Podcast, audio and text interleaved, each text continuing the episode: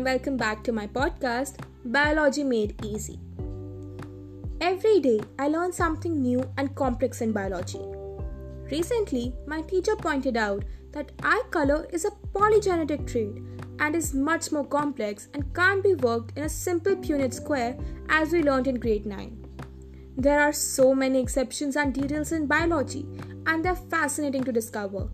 They are still waiting for you to explore them, even when you think you have mastered general biology. A perfect example is epigenetics. Consider this identical twins originate from the same DNA. So, how can they turn out so different even in traits that have a significant genetic component? Why might one twin get heart disease at 55 while a sister runs marathons in perfect health?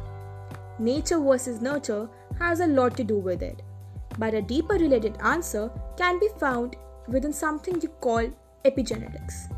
You can visualize this word as factors that work on the genome and change the gene expression in various cells.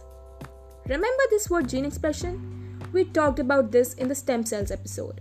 It's when some of the genes in a cell are activated or expressed while others are not. So, what exactly controls this gene expression? Genes in DNA are expressed when they are read and transcribed into mRNA, which is then translated into proteins.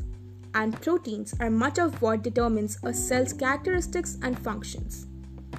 Epigenetic changes can boost or interfere with this transcription process. The most common interference happens when DNA gets labeled with small chemical tags. These chemical tags are the epigenetic marks. One example is methylation. Methyl groups get attached to DNA bases in certain locations and they keep them from transcribing. The gene is still there, but it's silent. Boosting transcription is the opposite. When acetyl groups are attached, this causes a change to how tightly proteins grip the DNA. The packing is looser, making it easier to transcribe, which ramps up the production of the associated protein. Epigenetic changes can even survive cell division. When an organism's body cells divide in mitosis, some genes are activated and others are inhibited. The new daughter cells may or may not inherit the same epigenetic marks as the original ones. Over time, through this epigenetic reprogramming, some cells develop into heart cells and others into liver cells. Each of the approximately 200 cell types in the body have the same genome but its own distinct epigenome.